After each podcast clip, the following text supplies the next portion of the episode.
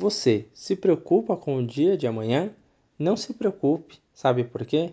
A sua vida, o seu caminho, os seus sonhos e o seu futuro estão nas mãos de Deus. No tempo de Deus, tudo irá se ajeitar. Confie no Senhor. O melhor está por vir, pois os planos de Deus são perfeitos.